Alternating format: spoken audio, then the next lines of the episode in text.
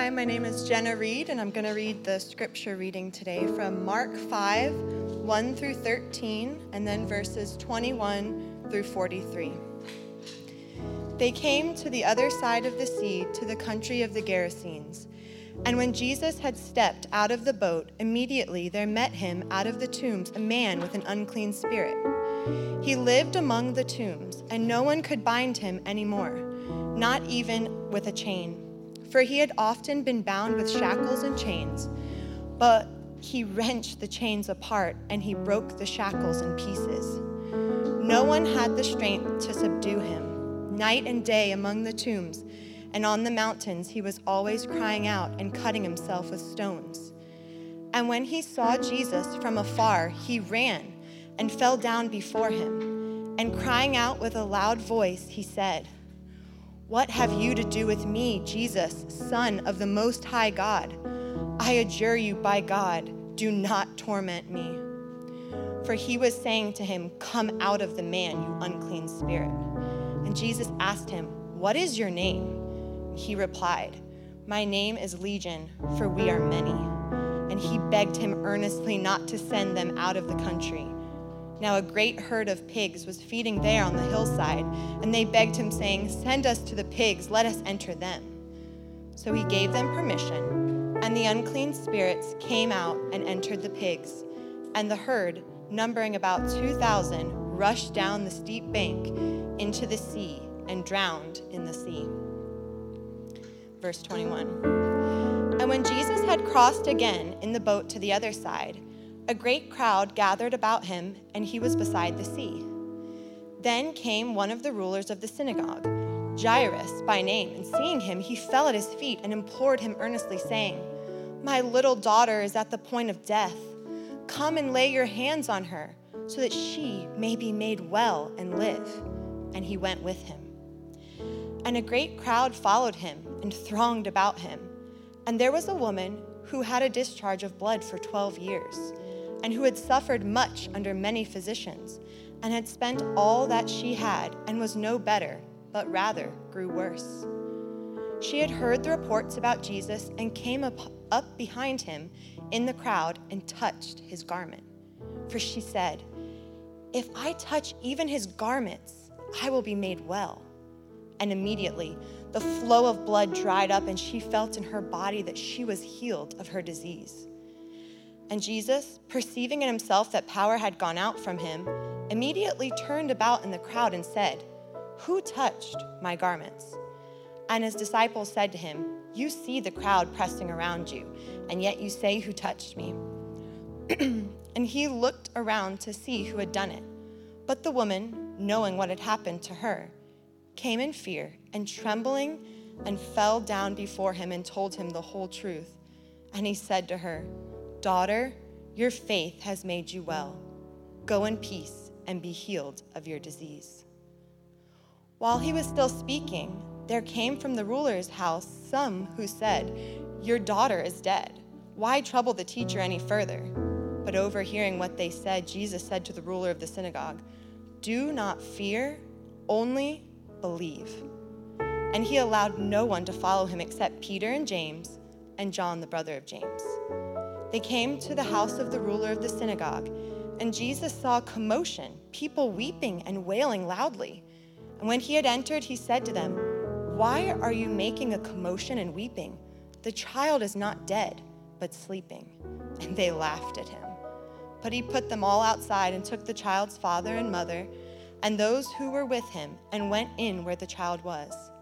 Taking her by the hand, he said to her, Talitha cumi, which means, Little girl, I say to you, arise. And immediately the girl got up and began walking, for she was 12 years of age. And they were immediately overcome with amazement. And he strictly charged them that no one should know this, and told them to give her something to eat. This is the word of the Lord.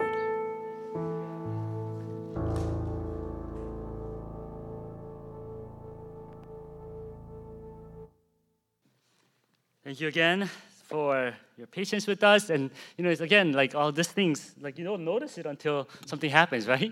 And we realize how often does not happen. And uh, we really thank our sound team and our praise team for making this possible for all of us.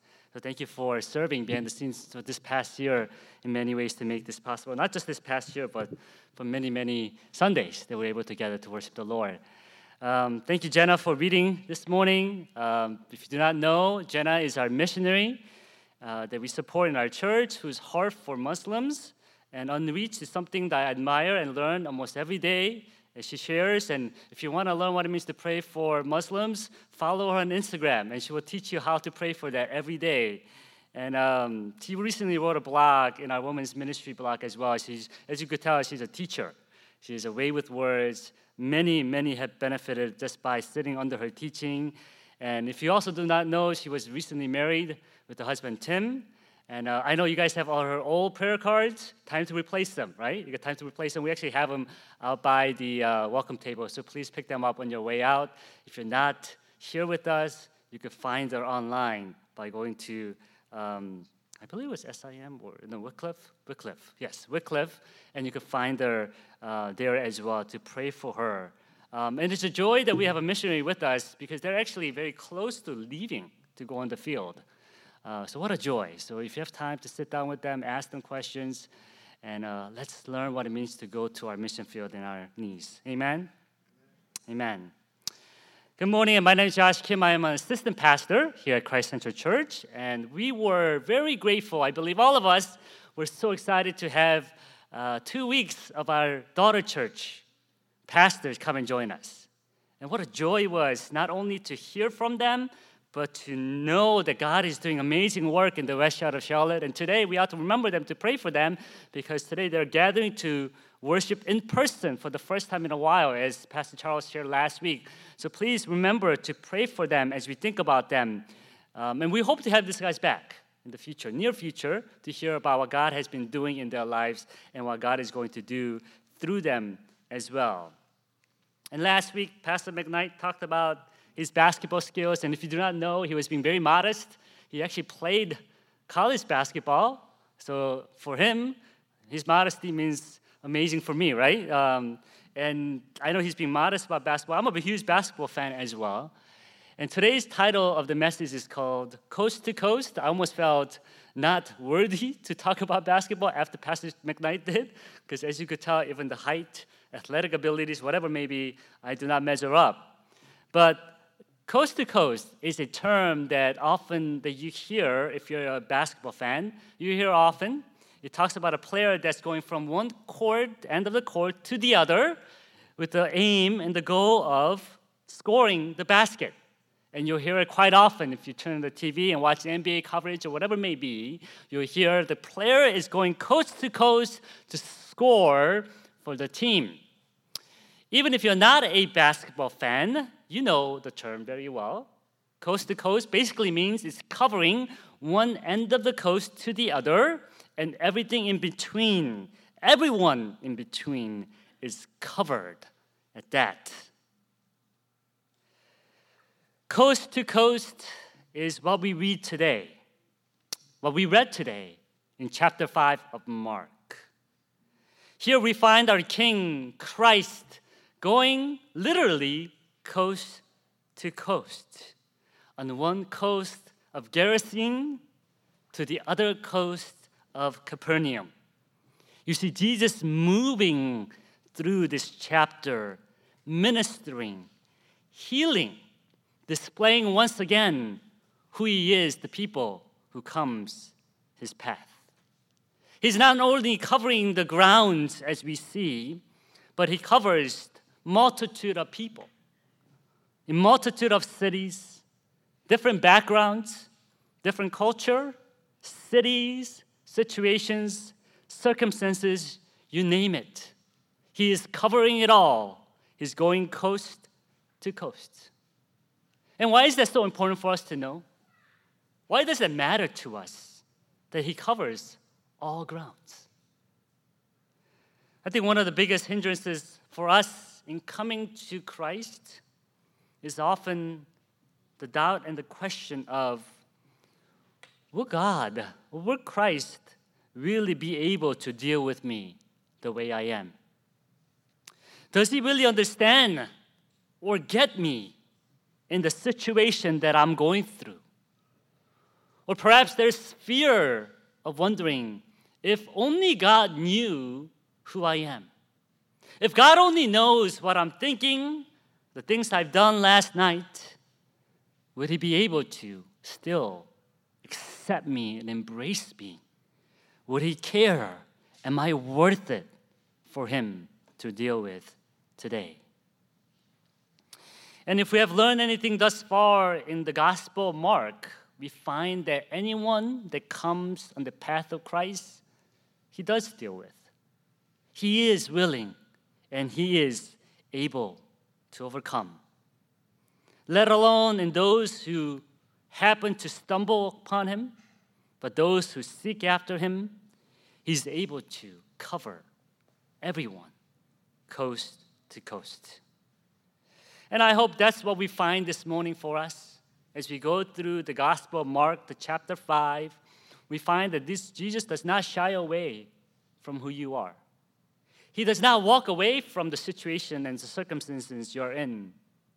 He, we find that Jesus does not walk away as he encounters these three people on his path towards the cross. And time and time again, time and time again, he invites us to come to follow him.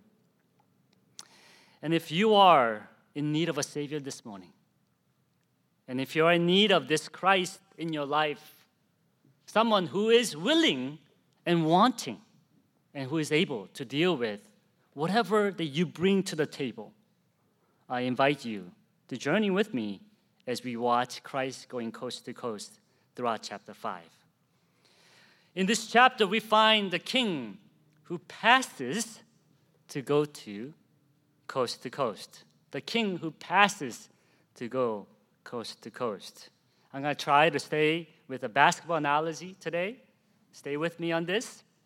So, in order for you to get from one coast to the other coast, one of the best and the fastest way, most direct way a player can do that is by passing the ball right? Passing the ball doesn't hit the floor. It's the easiest as, as well as the fastest and the direct way for you to go from one coast to the other coast in order to score. And the first story that we run across in chapter 5, we see King who figuratively gets directly to the point in going coast to coast. He gets directly to the person that is in need of a savior. And that's what we find in chapter 5, don't we not? That's what we read. It says, They came to the other side of the sea, to the country of Gerasene.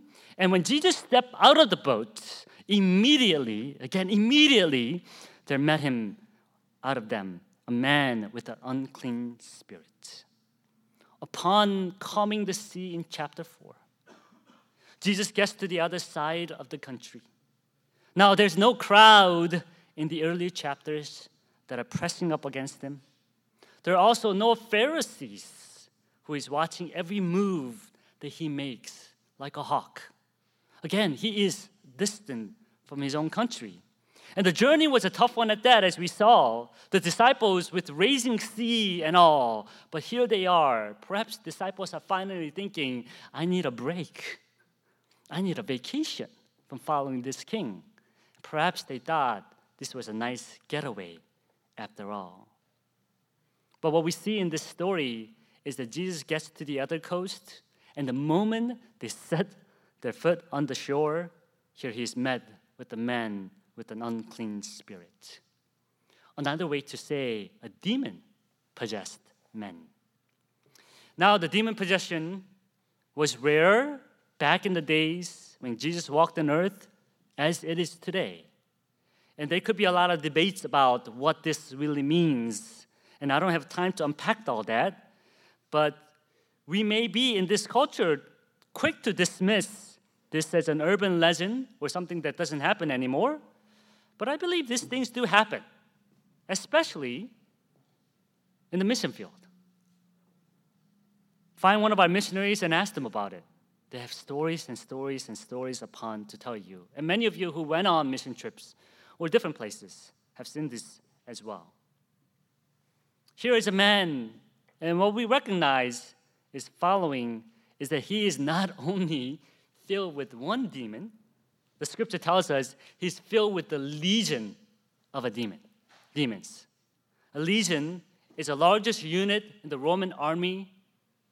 A division that is full strength can number up to 6,000 men. And here is a man that's possessed, tormented by a legion of demons coming at the foot of the cross, coming to Christ. But what else do we notice about him besides the fact that he is a demon possessed man? The fact that he's demon possessed means he's isolated from the society. And that's what we read, do we not? Here's a man who lives out in the tomb in the graveyard. As the townspeople couldn't really handle him, they were chaining him, hoping he'll be under control. But he breaks the chains and shackles. And scripture is explicitly clear that he overpowers the man who tries to control him. Furthermore, he hurts himself and did not communicate properly with anyone who tries to help. He's rejecting all the help that comes his way. Perhaps it was appropriate for the townspeople at the time to leave him in the graveyard, hoping or even wondering when he will die because his days seem to be numbered. He's isolated from society. Furthermore, he's not only isolated from the people, he's also isolated away from God. Not only was he a Gentile, in the other side of the sea. We see he's also possessed by a legion of demons, isolated away from God.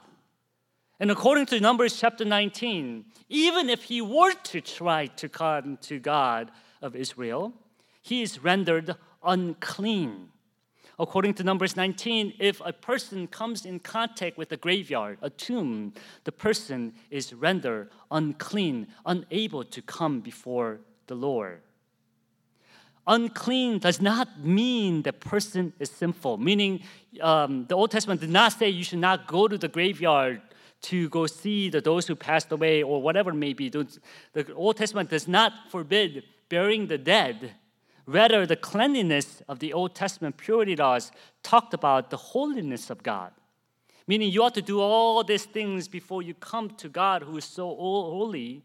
It's talking about God who's set apart. So you have to prepare yourself to be cleansed before coming to God. That's what the Old Testament purity laws pointed towards. So again, this man had everything going against him demon possessed by legion of demons, a Gentile at that, a person that Israelites will avoid, and a land that Israelites would not dare to come across. Let alone, even if he wants to, he is unable to come to God. But, church, guess who finds him? Right? Who happens to walk by him? A Jew, a, a person a Jew who is in Gentile land, right in the place where this man was left alone, who left the crowd to be in the Gentile land where no Jew will be.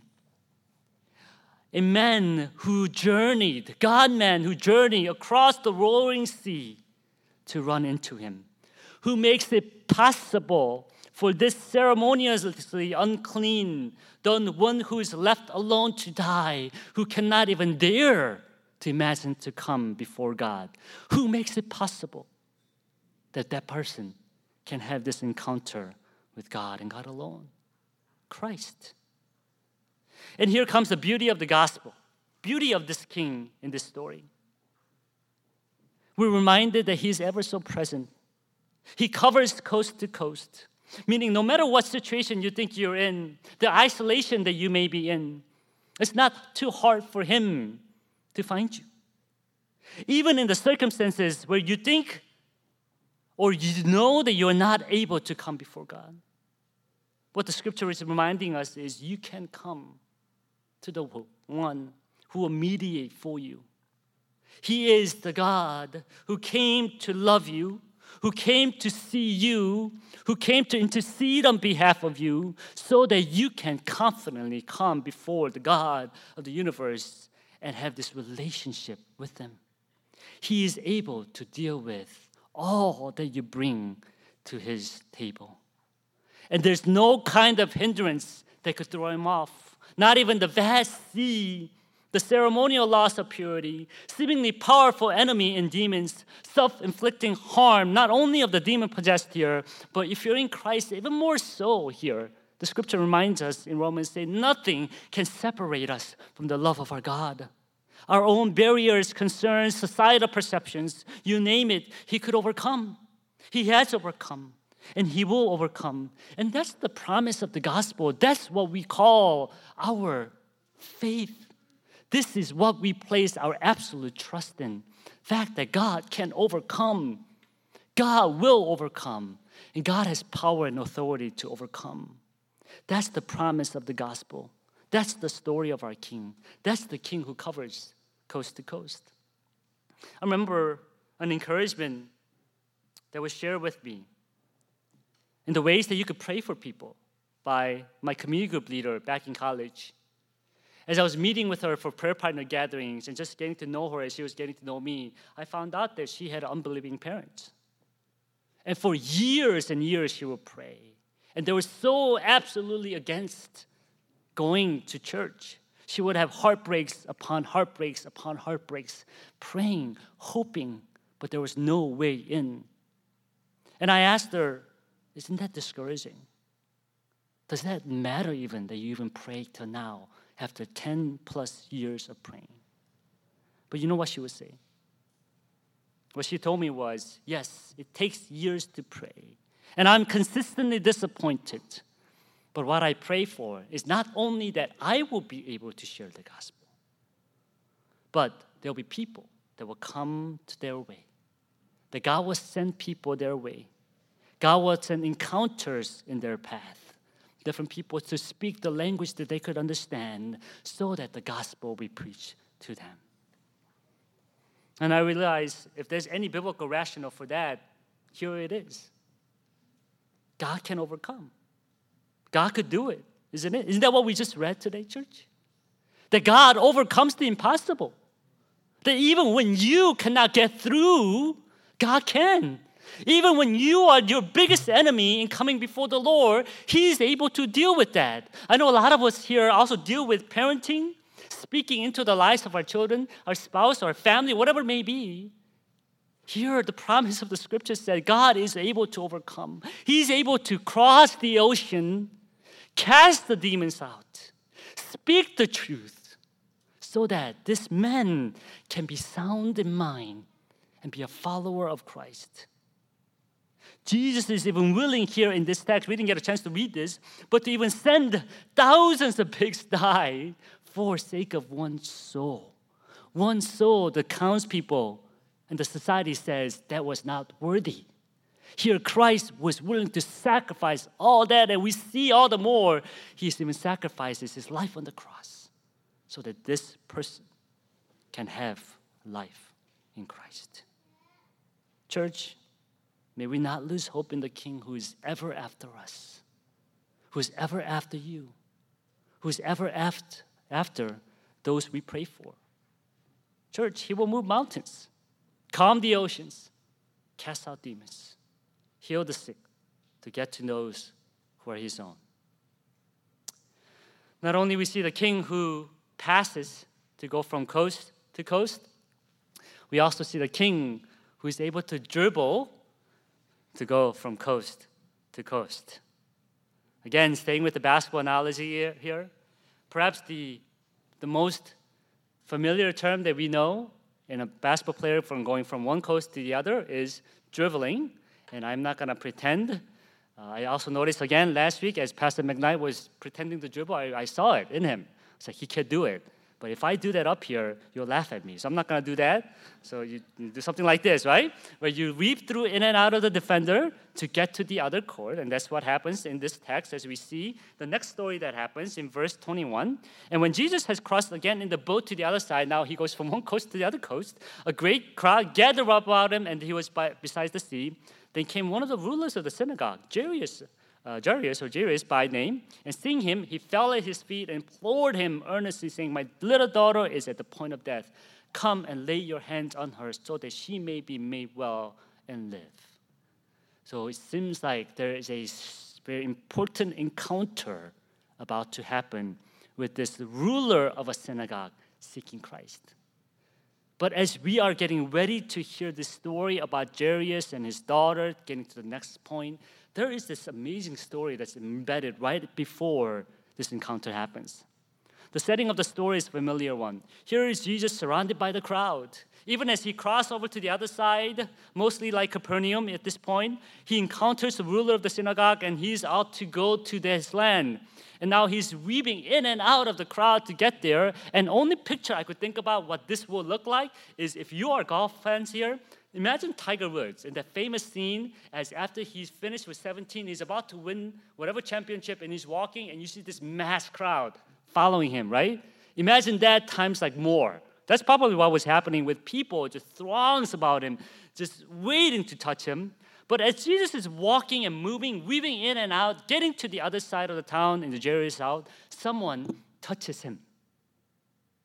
An outstretched hand of woman touching him. And what does Bible tell us about this woman? Again, we often highlight that she's been suffering for 12 years, bleeding nonstop. And yes, that's painful, but it's not just a physical condition that is the heartbreak for us here. We also note that her illness, again, isolates her. And according to Jewish purity laws, again, a woman, when a woman bleeds, talking about menstrual cycle, she is rendered unclean, not permitted in the society for a time being, according to Leviticus 15. Please note again, that's not saying she is sinful. It's not talking about the cause of her bleeding as menstrual cycle in a woman's body is a normal part of God's divine design. And it is for a short time of being during this cycle that one is rendered unclean, placing again the importance of coming to God in preparation in the Old Testament times. I also want to highlight this because it's very important for us to know this as well. Not only for women, for men's bodily discharge, such as ejection of semen, renders men unclean as well in the same chapter in Leviticus 15. To highlight the fact that, again, sexual identity, sex, according to God, is not inherently sinful. Right? I want to make sure to teach that from this pulpit. But sex, marriage, also must come under God's authority. And that's what the scripture teaches. It's not that it's inherently sinful, it must come under God's authority at that. Okay, back, coming back to the purity laws. The purity laws was not saying you are sinful by bleeding here, yet it was to highlight the holiness and how God is set apart. What this meant for this woman, who is unnamed here, who won't stop bleeding, meant she's not rendered unclean for a short period of time, but she's perpetually unclean. So she's not able to come back to the societal, the communal aspect of her life. Most likely, She's cut off from her family, her place in society. The fact that in the next verse we see that she spent all that she had. A lot of commentators say she was once wealthy person, a wealthy member in a society, but she's cut off from all that, let alone being cut off from the God that she knew growing up. But one difference between her and the demon possessed man in the previous story is that here in her story, the demon possessed man didn't do anything to try to save himself right? God finds her. Here in this story, she tries everything to fix this situation. That's what we read in verse 26 and who has suffered much under many physicians and has spent all that she had and was no better, but rather grew worse. We find out that she sought out doctors, she spent fortune, desperately hoping that there will be some kind of help, but none of the medicine helped her. None of these remedies, self help guidelines, books, whatever it may be, did not cure of her disease, let alone her deep isolation and the pain that she had in her heart. So, in the most desperate moment of her life, when everything seemed to have failed, hope against hope, here she's reaching out in the hopes that this king, Jesus, will hear her. And note the unclean woman in the midst of the crowd also men, she's not disclosing the fact that she's unclean.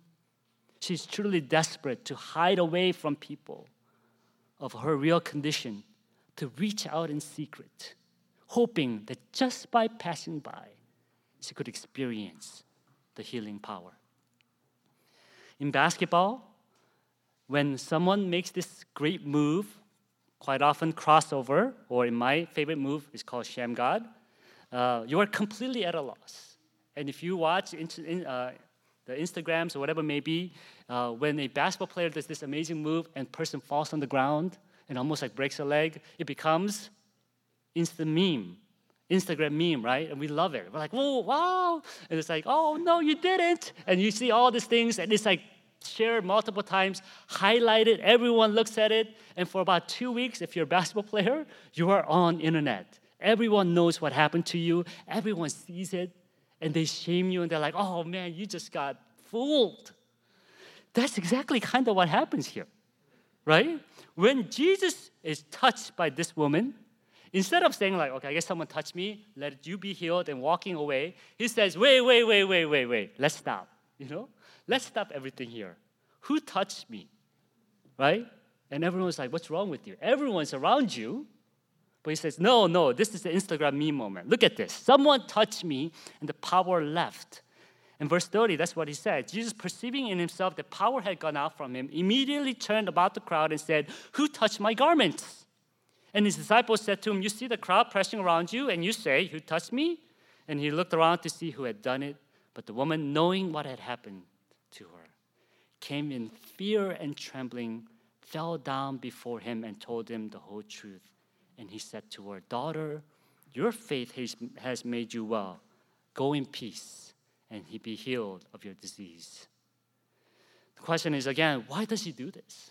Why can he not just be that guy that just passes by and let him let her be healed? Why does he stop to make this a moment so that everybody, including Jairus at the time, notice what is happening, further delaying the time that he has to go to Jairus' daughter?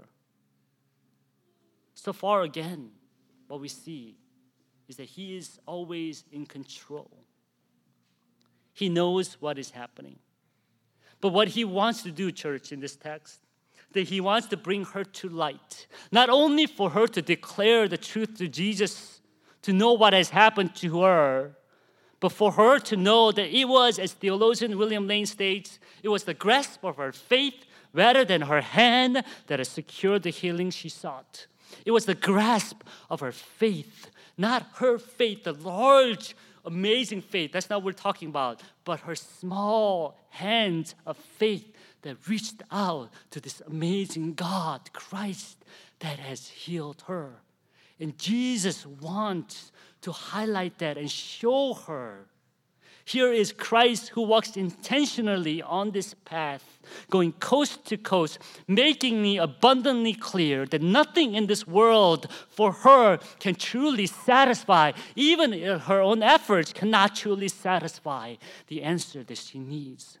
It was only Him and Him alone that he can, she can find her healing in and ultimately rest. So He pauses everything the crowd, the appointment of the ruler of the most important people in town to meet with her, teach her, to walk with her.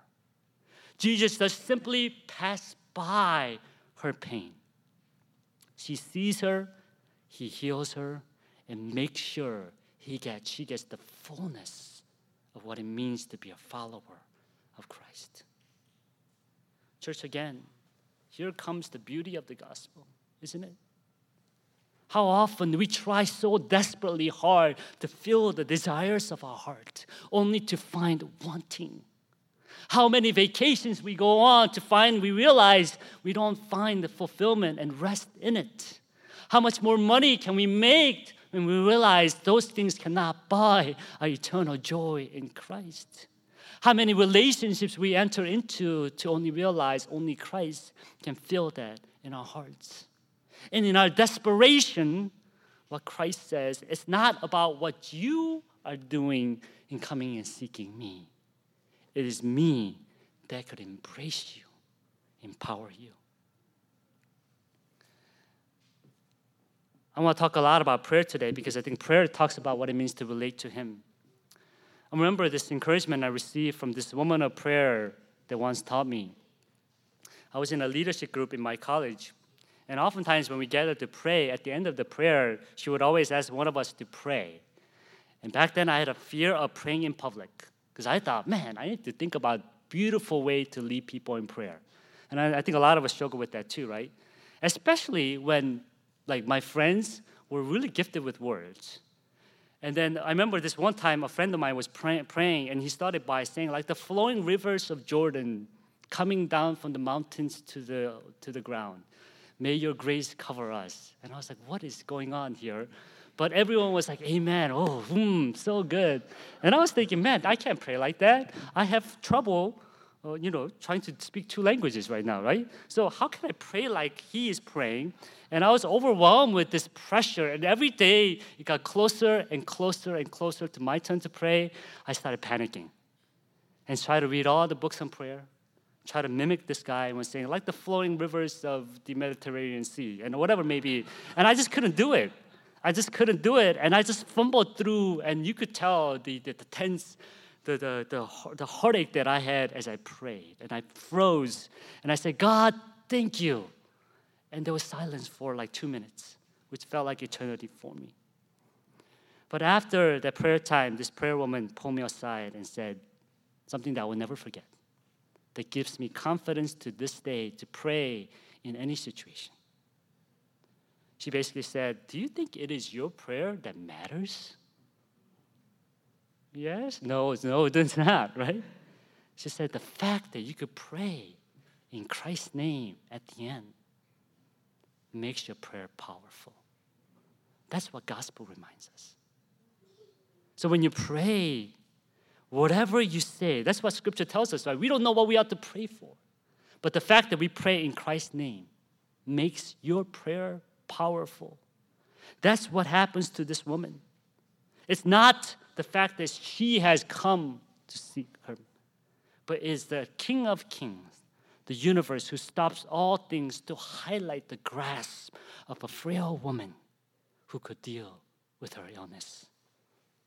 All you saints of church, May we grasp the King who passes, who looks to us, who comes to us. Final way our King goes to coast to coast is not only does he pass, dribble, but the King who shoots the shot. Perhaps the most audacious, most improbable way for one person from, to go from one end of the coast to the other coast is to do this full court heave hoping the ball will go in. Even the greatest basketball player, a shooter, not great basketball player, that's, that's debatable. Oops, I'm sorry, uh, because Michael Jordan is. Um, arguably the best shooter of all time, Stephen Curry, shoots about 6% in a full court heave, and that's because Stephen Curry. You and I, probably 0%. Um, the final story that we see here is the king who does the improbable like that, the impossible. We saw that Jesus was on his way before he got delayed by this encounter with the woman. And as he was done with this woman and going back to Jairus' daughter, and this is what we find out in verse 35. While he was still speaking, there came from the ruler's house some who said, Your daughter is dead. Why trouble the teacher any further? But overhearing what they said, Jesus said to the ruler of the synagogue, Do not fear, only believe. Imagine what Jairus is feeling at this point, thinking, He's an important man who does not have to wait for other people. Quite often, others wait for him. He boldly, in many ways, humbly approached Jesus, knowing that he could heal. He lets everything on the table. He's a respected man after all. Talk about being desperate. For the life of the daughter, he goes, submits, and seeks. But here, Jesus stops to deal with a woman who, in the eyes of the world, is nothing insignificant than she was, he was. Imagine what goes through in his mind when he hears that his daughter is dead, thinking, only if he did not linger back, only if he came faster, does he even care about someone like me? In the midst of the complete and utter despair, I mean, what more hope is there when your daughter is dead? When someone that you care and loved about is dead. In the midst of that, he simply says to him, Do not fear, but only believe.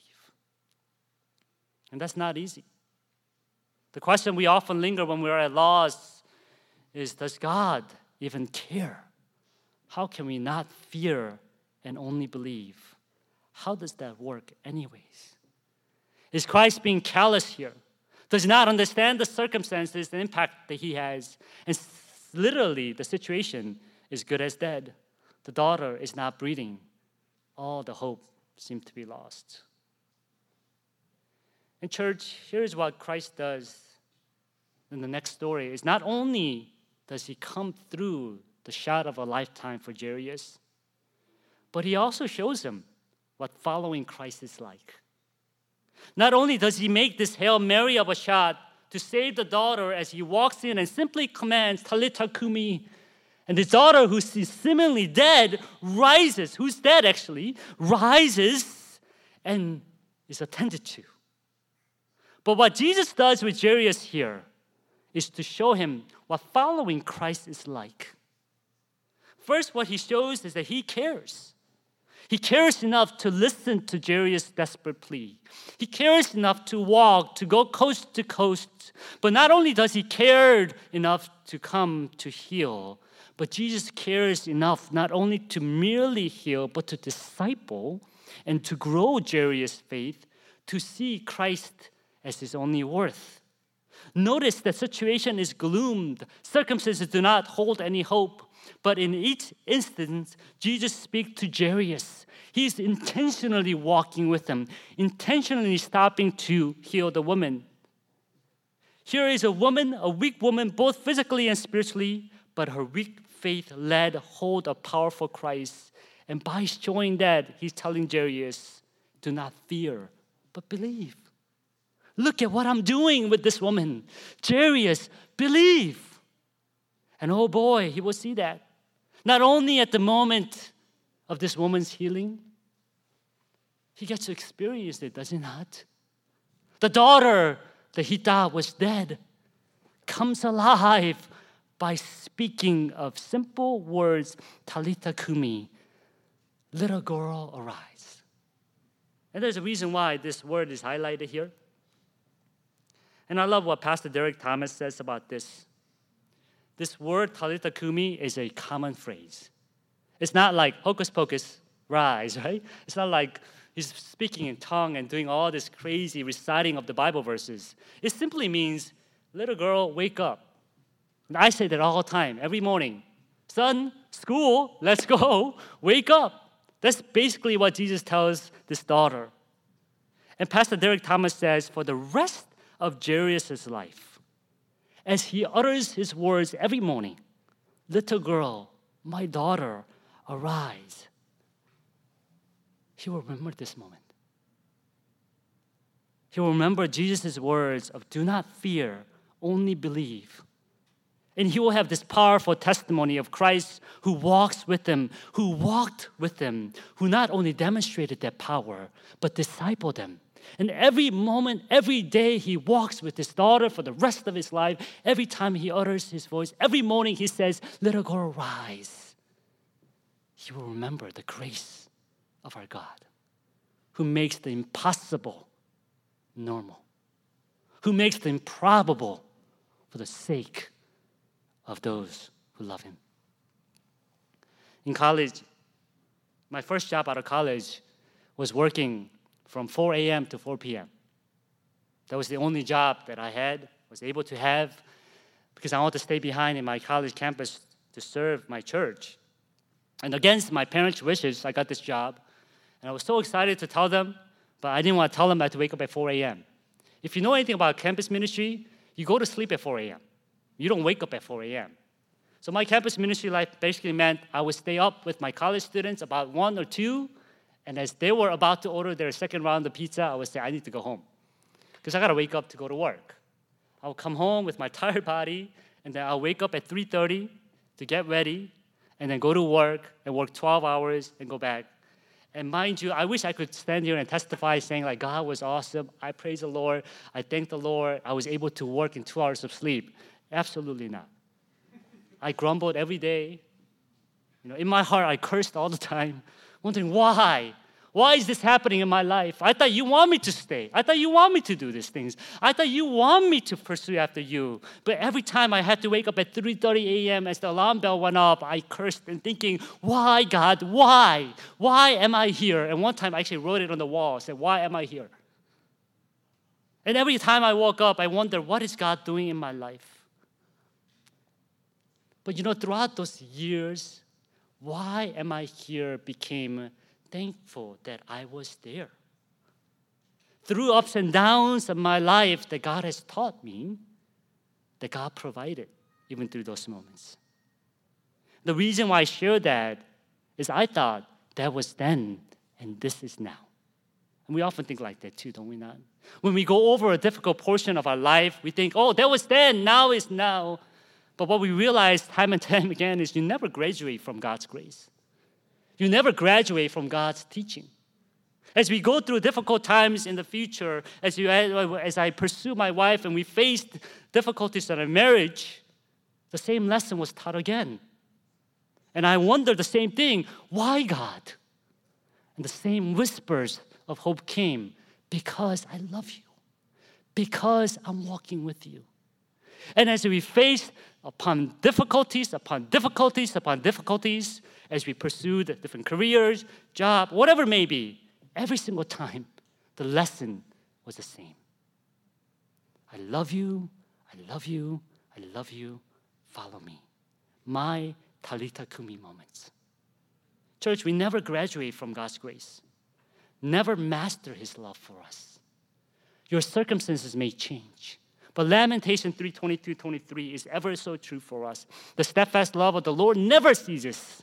It's not that the Lord changes, but we go through ups and downs of our life. But His mercies never come to an end, they are new every morning. Great is your faithfulness. That's the truth and the promise of the scripture. Notice that there's time delay in every element of today's story the man's encounter, the woman's encounter, the Jairus' daughter's encounter. In fact, the Jairus' daughter's encounter is most concerning because it's dead. But if you think about it, it only lasts for a short time, a couple hours perhaps. Others are years of yearning, waiting. And we also see that Jesus works in the ways that both are public and private.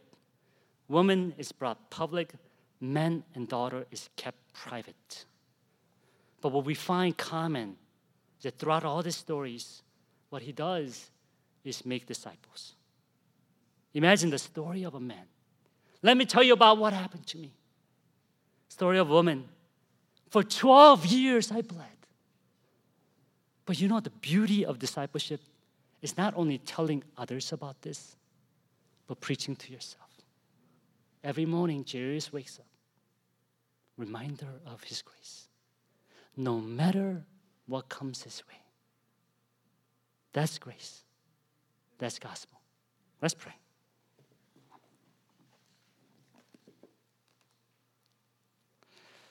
Church, before we go into time of Lord's Supper, let's pray and come to the Lord. I know a lot of us come before Him with a lot of different burdens. And the whispers of the enemy that says, He will not deal with you. That person is a lost cause. You know why you need not you and I need to come gather like this, sing songs, confess our faith through a creed, pray prayers, because we need to be reminded of Talitha Kumi, the moments of grace. Let's pray that, shall we? Father, that's our prayer. As we come before the throne of God, may you speak. May you speak the words of Talitha Kumi in our hearts so we may come alive as we experience the grace of God in our lives. Strengthen your people.